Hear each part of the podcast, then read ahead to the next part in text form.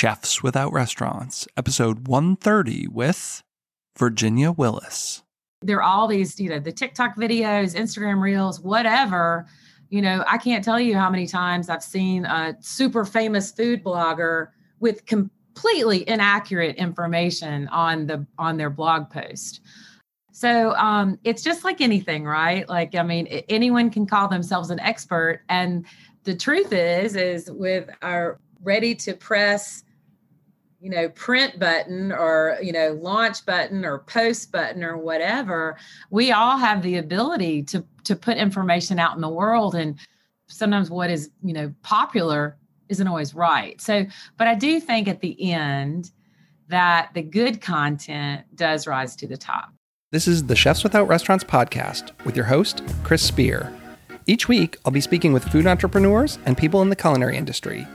If you're interested in learning more about our organization dedicated to helping people build and grow their food businesses, look us up on the web at chefswithoutrestaurants.com and .org and on Facebook, Instagram, and Twitter at Chefs Without Restaurants. Now, enjoy the show.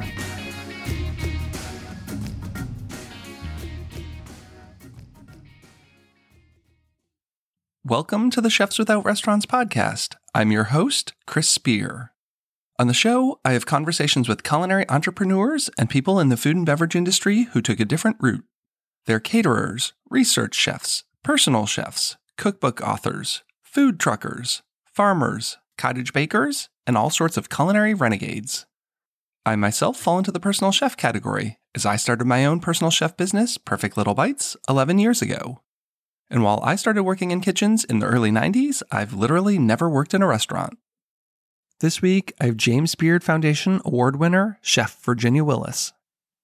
She was the TV kitchen director for Martha Stewart, Bobby Flay, and Nathalie Dupree, and executive producer for Epicurious TV on the Discovery Channel. She's made cookies with Dwayne The Rock Johnson, foraged for berries in the Alaskan wilderness, harvested capers in Sicily, and beguiled celebrities such as Jane Fonda and Bill Clinton with her cooking. But it all started in her grandmother's country kitchen. Virginia is the author of a number of books, including Lighten Up Y'all, Basic to Brilliant Y'all, Okra, and Grits. On the show, we discuss how she got into writing cookbooks, how her cooking style has changed, and her wellness journey, which led her to losing 70 pounds. We talk about food media and credible sources for recipes and cooking tips. Virginia is also passionate about sustainable seafood, and we discuss that as well.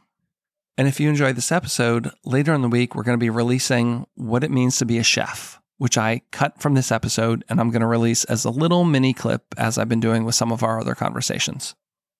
So if you love the Chefs Without Restaurants podcast, the best thing you can do is share it. I would love if you not only share this episode, but tell people about the show in general. And if you're so inclined, please leave us a rating and review on iTunes, Spotify, or wherever else you can rate podcasts. And the show will be coming up right after a word from our sponsor. Looking to make better pizza? How about bagels, bread, or English muffins? Then you need a baking steel. Don't just take my word for it. Kenji Lopez Alt of Serious Eats and the Food Lab said, This is the answer I've been waiting for to produce consistently awesome pizza over and over. I've had my baking steel for a number of years and I absolutely love it. Besides baking bread goods in the oven, it's the best way for me to make tortillas at home, uh, both corn and flour, as well as an amazing smash burger. And if you want to hear the whole baking steel story, I have founder Andris Lagsdin as a guest this season. So that episode should be dropping in a couple weeks. In the meantime, I'm going to drop a link in the show notes so you'll be able to pick up your own baking steel. Hey, Virginia, welcome to the show. Thanks so much for coming on. Uh, thank you so much for having me. It's a pleasure to be here. I'm excited to talk to you today. I love your books and have been following your work for probably a little bit over a decade now. Wow. Yeah. No, my first book, my very first book came out in 2008. So yeah, it's been, it's been a minute. Wow. How did, uh, I mean, I guess just jump right into that. Like the process of starting a cookbook, like what made you decide to write a cookbook in the first place? Well, my job at the time, so I was the kitchen director at Martha Stewart, and um, during for for many years or for several years rather, and uh, during that time, the idea of me writing my own cookbook sort of percolated up to the surface because of course I had been helping other people write their cookbooks for a while. I, I you know, started out apprenticing with Nathalie and I Nathalie Dupree, and then I worked with Anne Willan and she wrote a cookbook, and then working with Martha Stewart and working on her cookbooks. So it was, you know, in the early 2000s, it's like, hmm, well, maybe I need to write a cookbook. So that's that's kind of where it came about. Um, but it, it took it took a little bit to get it going. Yeah, it's so fun. It's like a diary of sorts, right? Like I look back at the work I've done, like I blog and keep recipes and just kind of seeing your evolution and just, you know, what you're into at the time and what your cooking style is. I'm sure it's fun to kind of look back on those earlier days when you have recipes and kind of see an evolution. No, it really is. And it's kind of interesting because um, I think that one thing is that when I look back, you know, to the food that I was cooking and the recipes that I were teaching in, say, cooking classes or something, you know, uh, 10, 15, even 20 years ago, um, my cooking was a lot more international actually because I was living and working in New York and exposed to a lot of different kinds of food. And then when my first book came out, Bon Appetit, y'all, in 2008, in a way that sort of shepherded me into mostly Southern cooking. And of course, I am Southern, but I'm French trained and, you know, I've traveled a good deal and been fortunate enough to. So, uh, in a way, when I realized that only recently, and I was looking at these old recipes, and I thought, wow, I used to really put a lot more international foods out there.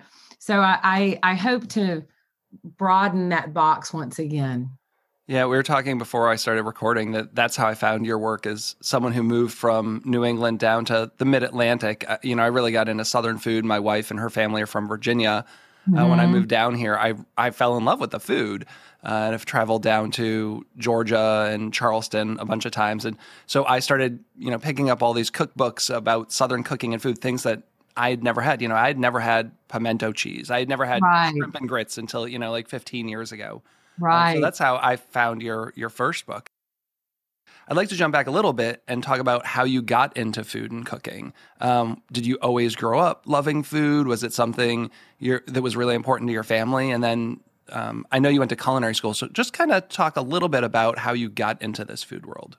Yeah, sure. So my grandmother uh, was a great cook. My mother is still a great cook. Um, food was a tremendous part of our family. You know, um, my grandfather had a garden. My family had a garden um, you know, living in the South, we have like a 12 month growing season, really, truly 12 month growing season. So, uh, food was always at the forefront of everything, and everything took place in the kitchen uh, because there's always something going on in the kitchen. So, of course, as a little kid, I wanted to be hanging out with, you know, my my my grandmother, my mother in the kitchen. So that's where the the love of cooking started when I was quite young. Um, and just always loved to cook. And then went to college, got a degree in history, graduated from the University of Georgia. Got to say, go dogs on that note. Um, and I wound up in retail management. I was really like, oh gosh. And I remember having this sort of epiphany at 25, which, you know, it's kind of funny to think about an epiphany at 25, but I was miserable and I thought, I can't do this. I don't want to do this and i started kind of thinking about what do you really love? What do you love to do? What do you like to do? And I, i've always i'd always loved to cook. So that's where it all started. It was just that natural transition from loving food and cooking and then turning it into a career. I love the idea of like the kitchen as being the focal point of the house too, you know, where things are going on. And I feel like not in all households, but for a number of years, I kind of like fell out a little bit. And now we're seeing mm-hmm. kind of the return to more people cooking at home and having it become a family thing. And I really love that. Similarly, the same with me. I say my mom stayed home with me until I went into middle school. And that meant that we had a dinner on the table every night, you know, that which sounds weird when you say it out loud, but like in the 80s, you know, when mom and dad were both working and there was microwave dinners and more and more fast food. Like less people were cooking in the kitchen but i still had that at home and that kind of shaped who i became as like a cook. No for sure. No um i i 10,000% agree. You know it's like people got busier. Um my mom uh didn't work for a period of time when i was young and then you know, and I think that makes a huge difference. Most households are like, you know, double income, both parents are working, and, you know, it really did change. And the proliferation of fast food and takeout and things like that. So, yes, it was very much um, part of my life growing up and doing my homework at the kitchen table. And it's so encouraging to see now, like new homes are being built with the big kitchen islands, and the kids are doing their homework at the island. And, you know, I, I feel like the days of the formal dining room or you know are a little bit past the way that homes are being built now and it really is like people love to, who doesn't like to hang out in the kitchen I work as a personal chef and so many, you know, I see different houses every night almost. And just to see kind of the evolution, especially with the newer homes, what they're like. And everyone's got these right. giant islands in there and, you know, a little eat in uh, kitchen or, something similar. Mm-hmm. So you went to culinary school. What did you start doing when you got out of school? Well, let me back up for a second. I did go to culinary school, but before I went to culinary school, um, what happened was when I realized when I had that epiphany, um, I realized that um, I wanted to get some experience, and I, and I really feel strongly about that. Like a lot of people, like, oh, I want to be a chef, or I want to go, I want to do this, or I want to do that. It's like you need to go work in a restaurant, and I I know that that's weird, especially here, but my my point with that is, is it teaches you a lot in a very short period of time, and it is possible to craft a career not working in a restaurant and food, but it is not easy, right? So, um, what I did before I went to culinary school was I apprenticed with Nathalie Dupree, who's this grand dame of Southern cooking, who used to be based here in Atlanta. I apprenticed with her for a year, kept my day job in retail management at the department store. And on my days off, I went to work with Nathalie and over the course of that year, I realized that this was something that I wanted to do and that I needed to uh, improve my skill set and wanted to go to culinary school. So I actually went to culinary school near where you are now. It used to be in Gaithersburg. It was, um, or it used to be in Bethesda and then moved to Gaithersburg, but L'Académie de Cuisine was a culinary school in the DC area for a long period of time. So I went to a one year program there. And then after that, um, I immediately came back and I worked a little bit from Nathalie, but basically within the year, I was off to France to get some more uh, to get some more experience. I know Academy closed. It's only been a handful of years, like yeah. four years or mm-hmm. so, maybe. Because I even I went there for something. I don't even remember, but I did like a workshop when I was there. Oh, I think that's where I learned to be a personal chef. I think they mm-hmm. offered like a three day course or something, mm-hmm. and it was like mm-hmm. right before they closed. And this is probably like 2012, give or take. Yeah, no, um, I think that so the when I was the last class that attended in Bethesda, and it was really um, it was a great program. It was a really small school. You know, I, I knew that I didn't want to go to one of the larger schools like the CIA because uh, it's an it's an associate's degree. I already had a bachelor's degree. Um, I really appreciated the small size, and I think that whereas of course like the CIA is a, an incredible school, Johnson and Wales. There are a lot of different culinary programs. You know, the reality is is that they can be very expensive, um, and I think it's very important for if people are interested in food and interested in a career in food and want to go that route, that they they they do the research and they make sure that that's the that's the best use of their time and money, and that the school is lined up with what they want to do when they get out. Yeah, I mean, ultimately, I'm very happy with the path I ended up with. But I mm-hmm. tell people I went to Johnson and Wales and you know came out with you know like eighty thousand dollars in student loan debt, right? Which was I will always remember it was four hundred and four dollars a month for ten years is what I got stuck with. And then that limited the jobs I took because you know the really cool jobs I wanted to go work at were looking to pay you know like at the time in 1998 like six something an hour. Right. I was like i like i'll barely be able to live taking that. So then right. i took like corporate food service jobs and you know things that end up being good jobs but they were paying me 11 something an hour with right. full benefits and all that. Right. And that you know my whole culinary career was literally shaped by the fact that i couldn't afford to take the jobs that i kind of wanted to take. No sure. And i think that that's true. I mean if you think about the fact that i mean like you know the the reality is is that no matter what part of the culinary profession you're in, even um, you know, even executive chefs, it's it, we're not NBA basketball players, right? This is not a super high paying job, um, and there are there are better and worse but it, it can be a super like your route in doing corporate food service in the beginning it's a really practical path and i know that plenty of people that have worked in the restaurant industry and they get tired of the long hours and the long and the weekends and the over you know working at night and never seeing their kids and stuff like that and i know uh, plenty of chefs over the years that have transitioned out of restaurants to working um, to working in in more more nine to five food jobs. Well, and you've had a lot of non-restaurant jobs. So, mm-hmm. how did you kind of get into that? You mentioned, you know, you were working with Martha Stewart at some point. You helped other people with cookbooks. What was kind of that path that got you into food that wasn't working in a restaurant? Yes, thank you. Um, so that's a great question because it is kind of crazy. My first job, as I mentioned, was with Nathalie Dupree, and that was um, as a as an apprentice on her TV cooking show. So from the very beginning, I was exposed to another part of the industry uh, the more of the media side of it and television and production and cookbooks and magazines. And she nathalie had a monthly magazine column in the atlanta magazine. And so from the beginning my exposure was that. Now i did start working in restaurants early on because i had to pay for school. I had to you know it was uh get not only paying for school but it was also getting skills so uh, after Nathalie culinary school, after culinary school, went to France. I worked in restaurants in France, and then when I came back, um, I sort of just stayed on that media end of things and and continued working in food television. So, you know, when people watch all those cooking shows, that food's got to come from somewhere. That seems like a really cool thing, and you know, food media is becoming an even bigger thing now. I see all these people who they want to get in food and don't even want to work in a restaurant. They want to just create food content or do cookbooks, recipe development. And I really don't think that that's going to slow down anytime soon. No, I don't think so. And I know that um, you know, working in a restaurant is not the end, not the be all end all.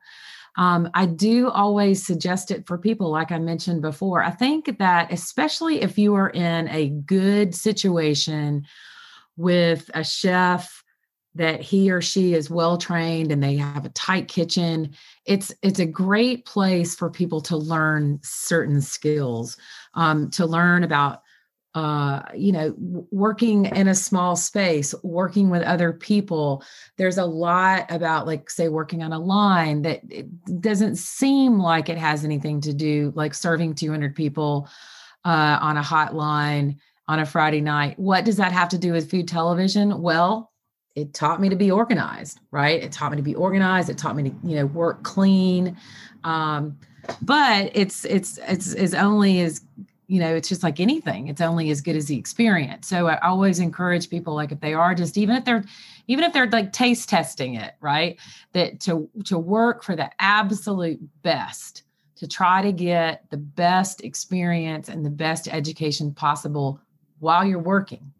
And working in food, food should taste good. And one of the things I see is a lot of these people creating food content are not trained as cooks or chefs, haven't worked in restaurants, and they're making food that looks nice on a plate, photographs well, it's a viral video, but it like is this something you could put on a menu at a restaurant that tastes good that would sell? You know, long before I was creating food content, I had 20 plus years working in kitchens right. and you know so at some point, you do have to have some kind of working knowledge of the food business, or you should to kind of make that content that works. You know, if you're going to be developing recipes for people to cook at home, you have to make sure they're going to work well and taste good. Well, I agree. And I, I, don't mean to sound like some grumpy old lady about it, but I think that we're both aware of the fact that that is simply not the case, right? You know, I mean, you, there are all these, you know, the TikTok videos, Instagram reels, whatever you know, I can't tell you how many times I've seen a super famous food blogger with completely inaccurate information on the on their blog post. Um, you know, the five mother sauces, which is like is is should be able to like rattle off the top of your head you know they're incorrect so um it's just like anything right like i mean anyone can call themselves an expert and the truth is is with our ready to press you know print button or you know launch button or post button or whatever we all have the ability to to put information out in the world. And sometimes what is you know popular isn't always right. So but i do think at the end that the good content does rise to the top. So you know one of my things is i always want to share that because you know if you were to just like most people aren't cooks just google chicken parmesan. You know, what's going to come mm-hmm. to the top is going to be like allrecipes.com or something like that, one of those mm-hmm. sites. It's like really find the chefs that you think are credible or websites and kind of then put that. And you know, like I'm a huge fan of like Serious Eats and the Food Lab and the work that they do. So it's like if I'm looking right. for a recipe, I'll put, you know, carrot cake, the Food Lab, or go to say the Eating Well website or, you know, Bon Appetit mm-hmm. instead of just like searching for some broad thing because there's so much information out there. It's like I kind of want to make sure that where I'm pulling recipes from if I'm doing a search is coming from someone who kind of knows what they're doing. Exactly. And it's no different than like looking for a plumber, right? You know what I mean? Like you want, you can look someone up online, but once you found them online, you want to make sure that they know what they're talking about. And so, um, you know, all recipes, uh, I know that they have a test kitchen and they do, they do good work. However, there are some, um, some crowdsourced uh, recipes that are on some of these major media sites. And that's no different from the blogger that's you know never made a recipe before but it photographs beautifully and it's not really tested because she just made it and photographed it at the same time you know. So it's always important to know your sources. It doesn't matter you know whether it's a you know you know what whatever it is is there's just a lot of misinformation out there. So you're right. It's super important to to make sure that you know the source and that you can trust the information.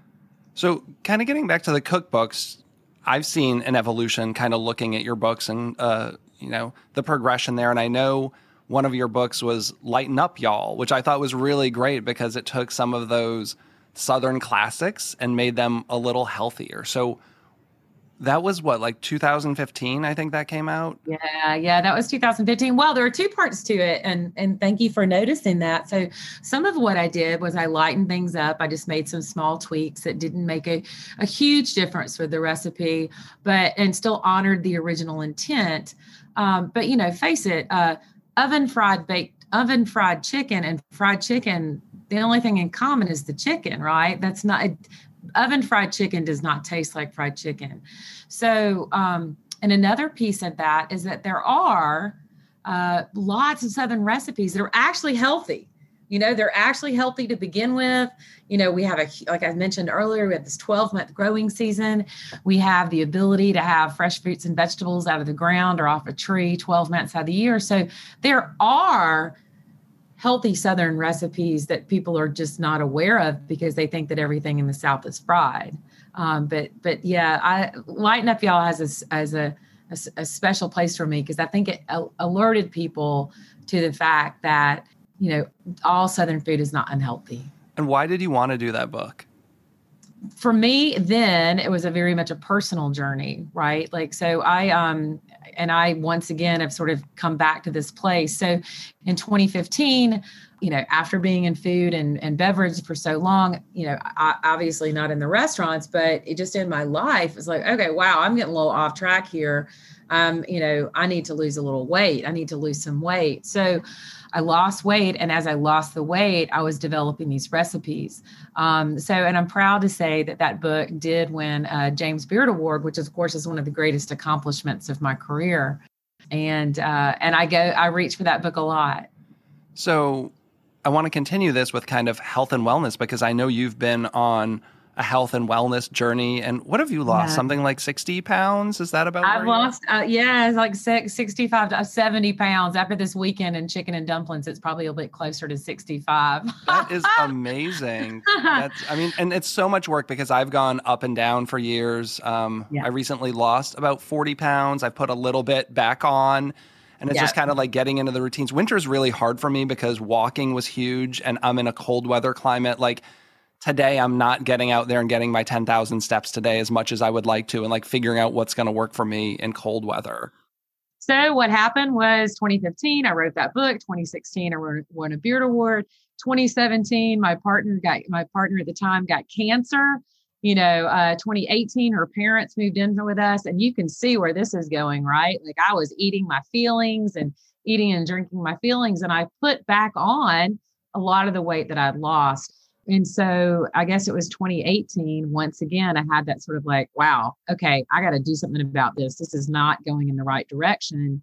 But what is really interesting for me and the the feeling and the the the heart, my heart behind it is that I now realize that I wasn't fully bought in a couple years ago, right? So I had wanted to lose 50 and I was only able to lose 40 in 2015.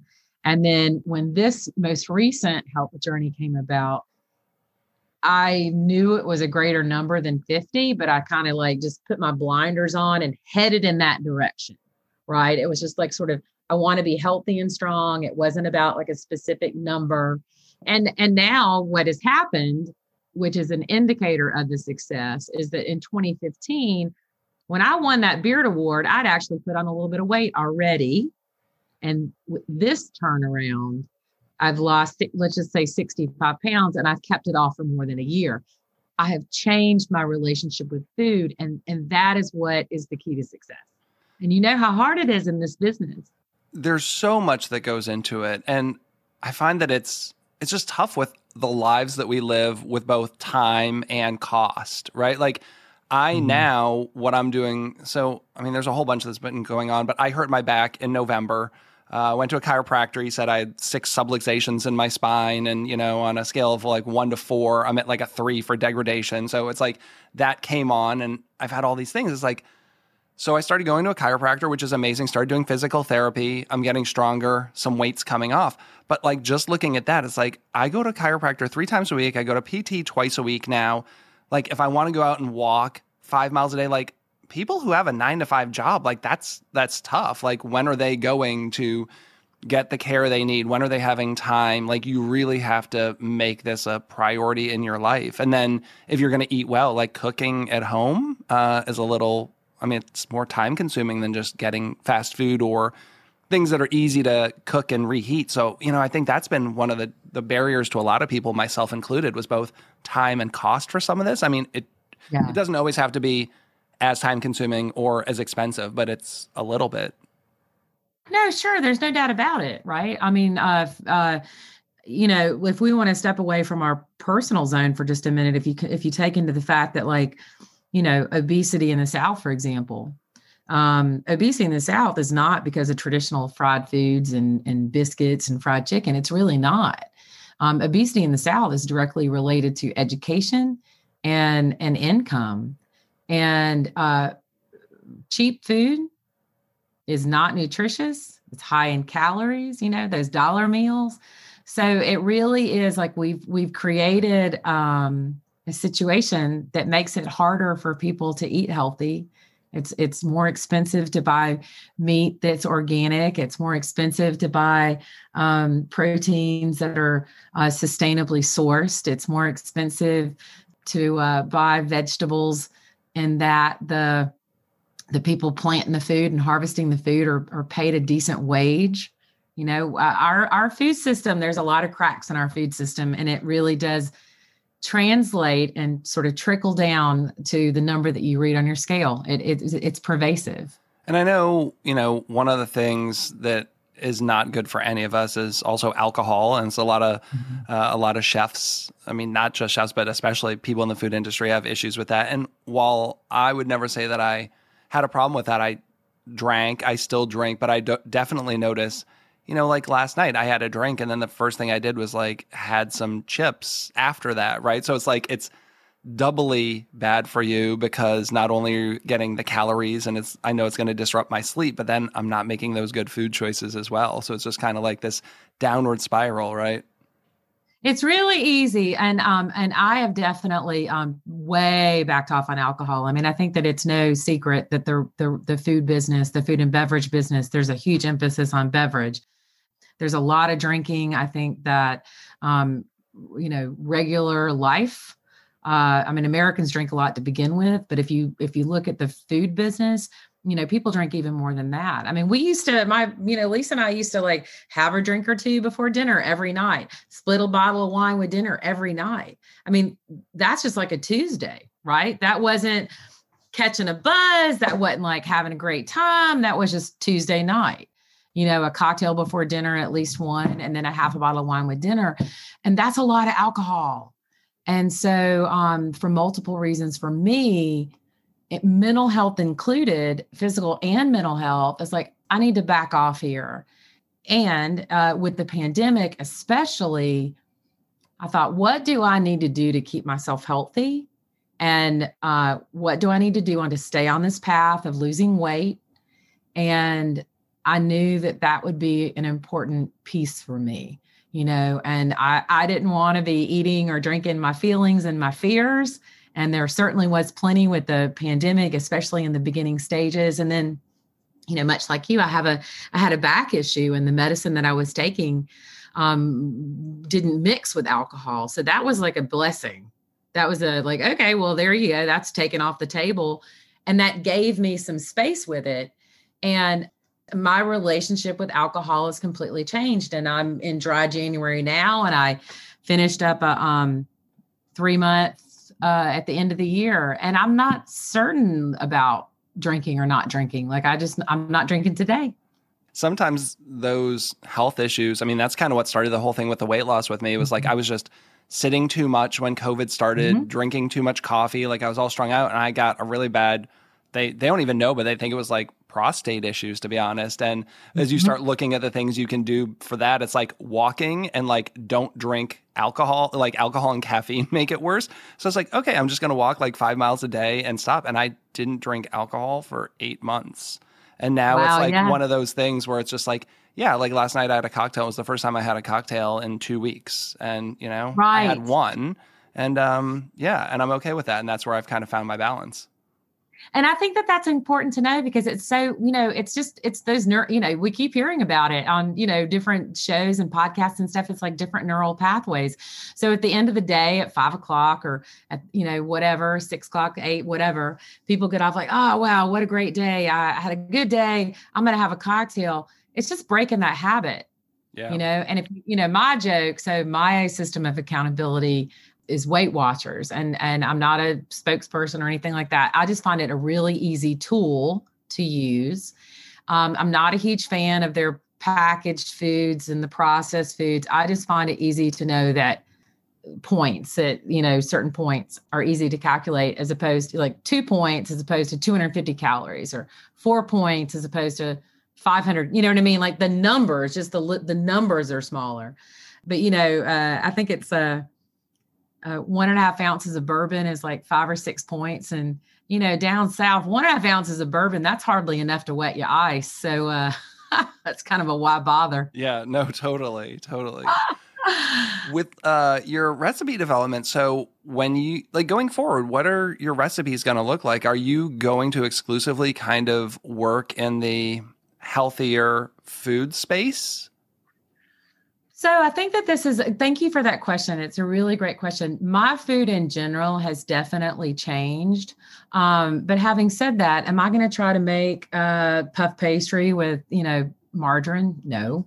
You know, am I going to, you know, I, th- that is something that in my mind is really different. Like I haven't done anything like I didn't go keto. I didn't just I didn't uh, say all these this long list of foods is off limits for me. I have, for all practical purposes, continued eating the same kind of foods that I have eaten my whole life. I'm eating less of it. I am eating, definitely eating more vegetables. I have definitely changed my proteins, but nothing's off limit. So if I want to have a pound cake, I mean, this afternoon, for example, when I missed our earlier appointment, I'm baking a um a, a pumpkin, a healthier pumpkin like breakfast bread. So I, when I do those development projects, I definitely bring the health to it because I think that everyone could benefit from this, right? But on the other hand, you know, sometimes there's a time to celebrate, and that means, you know, that means going whole hog, so to speak. I think I saw something from you somewhere that said like instead of having beef and broccoli, have broccoli and beef or something, right? Like it's still the same thing, just kind of switch the amounts, the ratios of the ingredients. Right, right. And I've got a recipe development project that I'm working on this week, I think, for the AJC that um, I'm going to do a beef stroganoff, which, oh my gosh, how could that be light and healthy? It's noodles and beef and sour cream well, I'm to, um, what I've decided to do is I'm going to do basically equal parts mushroom and onion to beef, right? So you get the beefy flavor. The mushrooms, of course, are really high in umami. The onions are there for sweetness, but they're also going to bulk up the dish. And then, um, and then what I will probably do is use a, a little bit of flour in there so that the the sauce will not break, and use a, a lighter sour cream or perhaps a yogurt. I have to see because I know we we we know that there has to be enough fat so it won't break. But and then and then there you are. So is it classic traditional beef stroganoff? No. Does it honor the recipe? Yeah. Does it taste good? Yes. And that's the most important part. I've really enjoyed changing the way we cook and eat at home, doing the same thing. Like I'll make a meatloaf and I'll do 50% ground beef and 50% turkey or something, or, you know, yeah cooking quinoa and adding that in as the binder instead of breadcrumbs to yes. stretch it and give you, yes. you know, and I think those are totally delicious and acceptable substitutions. And it's just like getting in that mindset of like, that's how you're going to cook, right? Yeah. And in my mind, I feel like it's actually expanded my palate, which is so interesting. I don't feel like I'm limited. Okay. So I know for a fact that I love classic butter, cream, sugar, French cooking. And I know for a fact that I love that old school Southern with the fat back and the hog jowl and all of that. But now I feel like my palate is even expanded because I like the classic meatloaf, but I also like turkey meatloaf with quinoa. You know, my taste buds have changed. And I think that that's something that it's important for people to realize if they are trying to start on a health journey or, or they are on a health journey is that these subtle changes that you and I are discussing, they don't happen automatically and they don't happen overnight, but they will happen. You can change your taste buds. Oh, you can. There's things that I used to not like that I love now, and it does take some adjusting and finding the right way to cook things. I mean, I think a perfect example is like Brussels sprouts. Like, I still don't want to eat a pre-frozen boiled Brussels sprout. Like it's not delicious okay. at all. It's like, but once okay. and so many people for years didn't eat them. It's like, well, all they had to do is roast them, right? Right. Um, you know, a little bacon helps, but even if you don't have the bacon, just the process of cutting them and tossing them in like maybe, you know, an avocado oil and throwing them in the oven with some seasoning on mm-hmm. it, it's a totally different animal than a boiled or steamed Brussels sprout. No, sure. And if that's all everyone's ever had, then of course they're not going to like them, right? You know, it's like um, no, and and that speaking of Brussels sprouts, so that is something that I think is like is really important, and we know it's important for our health, and it's also important for for weight and weight control. Is I make a point to eat um, a minimum of two fruits and vegetables at every meal, and that helps on so many different levels. It helps me get the nutrients, but it's also filling, right? So it fills me so that I'm I'm filling myself with a fruit or a vegetable. And therefore, instead of me wanting that, say, whole steak, you know, whole bone in ribeye, I'll be happy with four ounces of that steak, which is technically what we're supposed to eat. But if you think about a bone in ribeye, you know, that's a pound, pound and a half. Yeah, I'm not interested in that anymore. Just like the idea of this gigantic steak in the middle of the plate. Like, I can't even tackle it. I go to a friend's house and they serve me this giant steak. I'm like, first of all, like cut that in third. Like I'll come back for more if I want it, but like that, I I'm just not going to eat it. Yeah, yeah.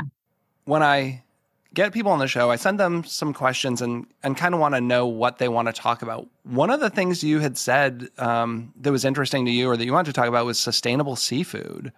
Yeah. What is it about sustainable seafood that is important to you, and why do you want to talk about it?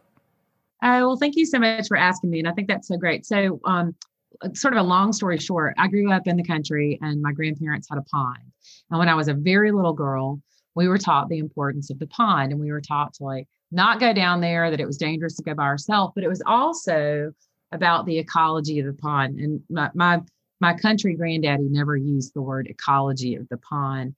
But from the very beginning of my life, the pond was a very important place for us. And then so fast forward, you know, whatever, 30 years. And it was when I was working for Martha Stewart and the book Mark Kurlansky uh, wrote called Cod, The Fish That Changed the World came out. And it was this, once again, sort of light bulb moment. Like it never occurred to me that we weren't treating the ocean with the same respect that my grandfather had tried to teach me to have for the pond. So, my sort of mission, um, being a non restaurant chef, is to to take some of the food trends and some of the things that the that, that that restaurant chefs are learning and doing and to translate it so that home cooks can do it in my magazines and the blogs and the the videos that I do. And on that same note, it's to take that information about sustainability because people don't think about it and we don't know about what's underneath the ocean because we can't see. And I think it's important for people to realize that we we really do need to start making more sustainable choices with seafood because we're we're eating it up. And educating your customers, you know, wherever you have customers. I remember when mm-hmm. uh, it's probably like 12 years ago, I was working at a place and we were selling orange roughy. And then soon thereafter, that was one of those fish that they kind of put on the red yeah. list of like, we're overfishing. Yeah. You know, similarly with like Chilean sea bass. And it's right. you know, but then if you've had it on your menu and customers are accustomed to this and ask like why don't you have that anymore, letting them know, educating your wait staff and just kind of saying, you know, it it apparently there we're overfishing it. It's something that we want to see coming back, right? So like we're just right. going to decide to not serve it and make that choice. And it's great to see some of those fish that were being overfished. Now the populations are coming back because I think a lot of people stood up and said we're just not going to put it on our menus. No, exactly, and that's where. And so I'm on a, a committee um, for the Monterey Bay Aquarium called the Blue Ribbon Chefs Panel for Seafood Watch. And for those of your listeners that haven't heard of it, Seafood Watch is this great program for the by the Monterey Bay Aquarium and it's a science driven approach and they basically grade seafood uh, green means go yellow means think about it red means don't do it. Um, whole foods market is probably the the, the most visible use uh, their seafood is all either okay by seafood watch or marine sort um, marine stewardship council. But it's important because we're eating the species out. And so if, if someone is aware of it, like you're saying, and some of those species can come back, you know, for example, cod, the book that 30 years ago, 20 years ago, that I read that got me on this journey, you know, cod are coming back in St. George's Bank because they have had these restrictions in place. So if we if we leave them alone a little bit, the the populations can recover there's so much food in the world that you know I, th- I think we get in this abundance mindset. Like we have money and we have abundance or we think we have abundance. And it's like you want everything when you want it. And i think just getting people out of that mindset of like no you, you can't always have everything you want all the time.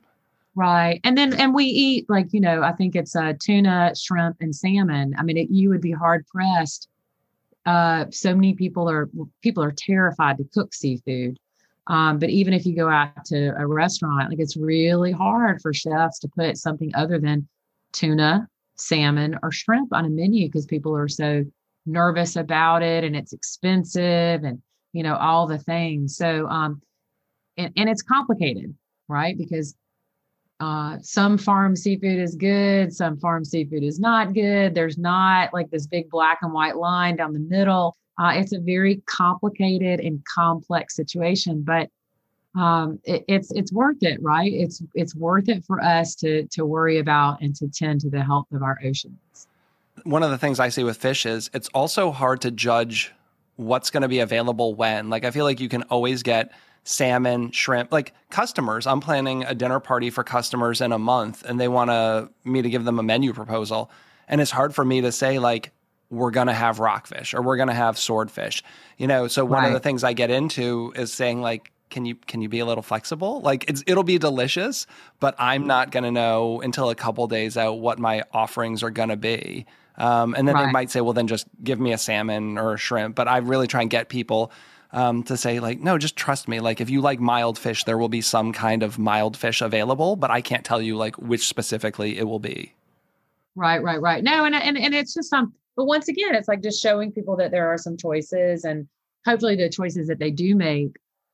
Um, I do a lot of work with the Wild Alaskan Company, and that, you know, it's in the Alaskan Constitution that all seafood harvested from the waters of Alaska must be sustainable. I mean, it's a, it's, you know, Alaska is a conservative state. This isn't like, you know, hippie love in California kind of stuff, but they realize that it is a resource that they have to protect.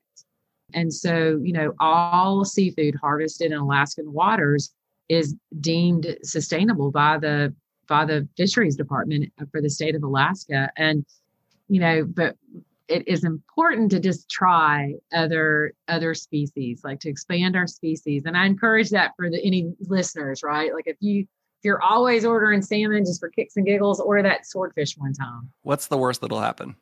What's the worst that'll happen? Yeah, you might you're just going to get turned on to something yummy.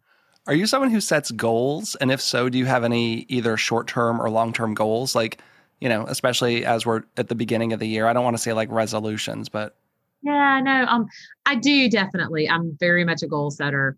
Uh, my whole life and my whole career has been like, okay, I want to go work for her, or I want to go do that, or I want to write that cookbook, or you know. So um, I, I kind of feel like you have to point your head in the direction that you want to go, even if it's like sort of a vague goal. Like when I was losing, starting the weight loss process, that, you know, I want to be healthy and strong. It wasn't like, oh, I want to be this number. Um, at the beginning of the year, what I've decided is that I needed to do was to sort of reassess my my intentions, which is different than a than a, a resolution. I wanted to make certain that I was um, aware and refocused on what I was eating, like just to kind of give it, give myself like a little booster shot, so to speak, of like eating healthy and taking care of myself. One of my main goals for the year is to improve my sleep habits because sleep is so important for our health and um, memory and you know as i'm aging etc like i i you know i'm a i can i can get by on not much sleep and it's not a good habit but I, I do think that it is good for people to, you know, and how I handle it is to to think about what you want, where you're going. If you don't have any idea, then you know you're just kind of bobbing along. Sometimes it's going to work out, and sometimes it's not. But I always think it's a good idea to have an idea where you're going. Me too. I'm a if I don't have it like spelled out in front of me, it's really easy to lose track. Especially like you know, COVID was so weird. Like I feel like people got thrown for a loop, and if you had a goal or a schedule or something, it was easier to stay on track with that. Sure, sure. We're humans are humans are we're, we like habits. We like structure, you know. I mean, it's not really any different than your 8-year-old kid, right? You know, the kids like structure and at the end of the day we're all just really a bunch of 8-year-old kids. and I've just found that like sleep uh, like that's something that I neglected for way too many years, burning the candle at both ends, like working on things till two in the morning or just staying up watching TV. Um, I read the book, is it Why We Sleep? Matthew Walker, amazing huh. book. Like, um, but now I have, we have a new mattress. I've got my, um, mask. I got my blue glasses uh-huh. that I wear, you know, before I go to bed. I try to not do the electronics. Uh, yeah all that kind of stuff. We have a white noise in the bedroom. Like I'm really trying to optimize. Oh my gosh, I'm gonna have yeah. to get that. Yeah, no, I need to. I need to listen up to what you're doing. I need to get that book for sure. No, I mean, you know, my whole thing. I'm looking at a sign that says all in. So for me, like, okay, I've lost 65, 70 pounds. I've kept it off for a year. I walk three and a half miles every day. But for me to ignore that piece of it, then it's not all in. You know, I'm not fully committed to this. And it really is, I mean, sort of for me, it's like just trying to be the best person that I can be, the best person that I can be at my job, the best person that I can be, you know, just as a normal human, caring for other people, the best cook I can be, the best chance I can have at, at career success. If I am, you know, feeling good and mentally sound and getting enough sleep, that's going to put me in a better chance to succeed at work. So, you know, I'm all about giving ourselves the best chances to do what we need to do. And I always like to ask people what are their favorite things, resources? It could be culinary, it could be something for a better life, it could be websites, cookbooks, tools, apps. Uh, what are some things that you love?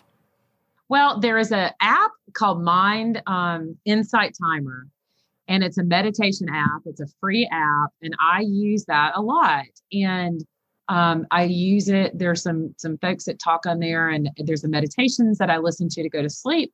but there are also plenty of talks about different things. And just this week, for example, I learned, um, you know, it was a talk that I listened to that basically within every human, there is the capability for war and there's the capability for love in every human. And we don't like to think about it, but I am capable of war. You are capable of war. Is it likely? Probably not, but someone is. And so it's just really sort of like the, I, I look for resources like that that help me more whole body. So um, Insight Timer is cool. And then I always, you know, I love uh, the food ones, right? Gastro Obscura, Serious Eats, Eating Well, Weight Watchers. Like, what can I learn that's going to help my life? And uh, I always, of course, am drawn to the food sites. I love the Calm app, which sounds a lot like what you do, and yeah. we and we pay for it. It's totally worth it to subscribe to get the extra stuff. We listen. My wife puts it on every night to go to sleep. I use it mm-hmm. every day. I try and do like a 15 minute kind of mindfulness breathing mm-hmm. practices during the day for focus. Um, my kids, like when they have trouble going to sleep, they'll put that on and there's like calm stories for kids. So it's not mm-hmm. necessarily breathing techniques, but just like a soothing story to help them. No, and that was like no, I, one of the best things that we've gotten.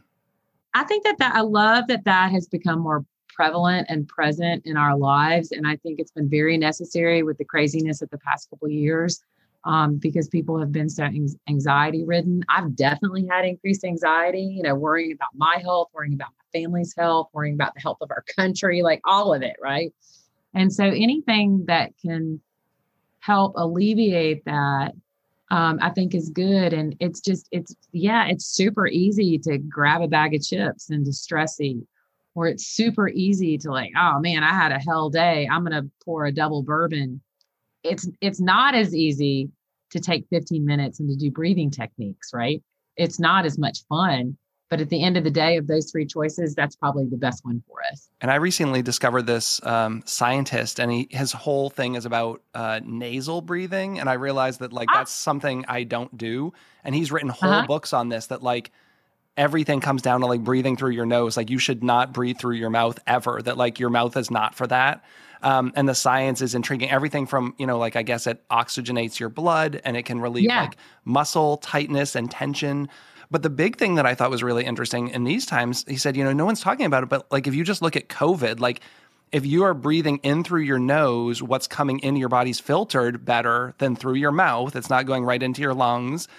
And then the same thing if you're breathing out through your nose, you're not spewing out these moist particles as much mm-hmm. as you know, if you're breathing out through your mouth. And then there's something about the process of breathing in through your nose that there's some, your body creates some like, um, disinfectant antimicrobial thing in the nose so then people who actually have covid it can help it's like sterilizing your lungs a little bit i just thought you know things like that like you don't you literally don't have to pay for anything do any extra work of like going to a gym it's just like focus on breathing in and out through your nose instead of your mouth like could that make your life so much better, you know? Yeah. And it, it's doable because what I find that happens, Chris, is that if you're doing this one little thing over here, it's, they call it the domino effect. And I, I personally find that sort of like a, more, um, it's almost brusque, but the domino effect. If you do this one good thing, then it will lead to other things. And I kind of like to think of it as like a web. So if I'm eating healthy and I'm walking every day, you know, every night I write, we write about this in the eating well piece. Like every night I have this whole procedure with I, where I put lotion on my hands and on my feet. And I usually put like a CBD lotion on my feet because I'm walking three and a half miles a day. And, um, and it's become habit. And does that have anything to do with me losing weight? No. And does it have anything for me to do me to lose weight? Yes, it has everything to do because it really is that sort of whole body approach we are, you know, fully functioning humans and have to look at our whole our whole existence. And that's so smart about the the nose breathing. Like you were saying, you know, like when I hurt my back, it's like I'm spending this time going to the chiropractor and physical therapy. It's like while I'm doing like I don't want to have a relapse again. So it's like I should probably also look at like how I feel physically, how I'm feeling mentally. Like, oh, is there mm-hmm. a better way that I can, you know, just be in better shape and better health, right? And it's very like once you start going down that path, it's like it's like addictive almost. You know, it's like I don't I don't want to have any of that bad stuff anymore. Exactly. It really does become kind of like a game. And then I think that that that's also something to encourage people that are really having a hard time. Like, okay, so when my back was at its worst, um, I couldn't walk three and a half miles a day. I could hardly walk up the stairs certain days. So, but but but having some level of success, right? Having one little victory, you know, even if it is just like uh, something small it gives us encouragement really. And i think that um, there's just so much stress and so much tension and it's it's so hard. We're faced with all these like unhealthy choices that when you can find those little you know gifts those little victories take them embrace them take them absolutely. Was there anything else you want to leave our listeners with before we get out of here today Oh, I'm just so grateful. I think that the, the only thing I would like to to leave is that you know when if, if people are are embarking on their own health journey, um, is that to that they're worth it. They're worth it. And you have stuff all over the internet. What are some of your favorite places to push people to to find your work? Well, I have a great time on Instagram, that's for sure, and that that's sort of interesting. You know, um, uh, how that's turned out. But um, um, any the, y'all can find me if you go to my website virginiawillis.com, and there are links to Facebook, Instagram, Twitter. I'm pretty mouthy on Twitter about politics, just as a warning. Instagram is a little bit more food friendly. Well, that's great. I put all that in the show notes, and I will um, make sure everyone knows where they can find you. Awesome. Thank you so much. Thanks so much for coming on the show. I really appreciate it. I'm so glad we could catch up. No, I had a great time, Chris. Thank you so much. It's really cool, and I can't wait. I, I, I can't wait to listen myself. And to all of our listeners, this has been Chris with the Chefs Without Restaurants podcast. Go to chefswithoutrestaurants.org to find our Facebook group, mailing list, and chef database. The community's free to join. You'll get gig opportunities, advice on building and growing your business, and you'll never miss an episode of our podcast. Have a great week.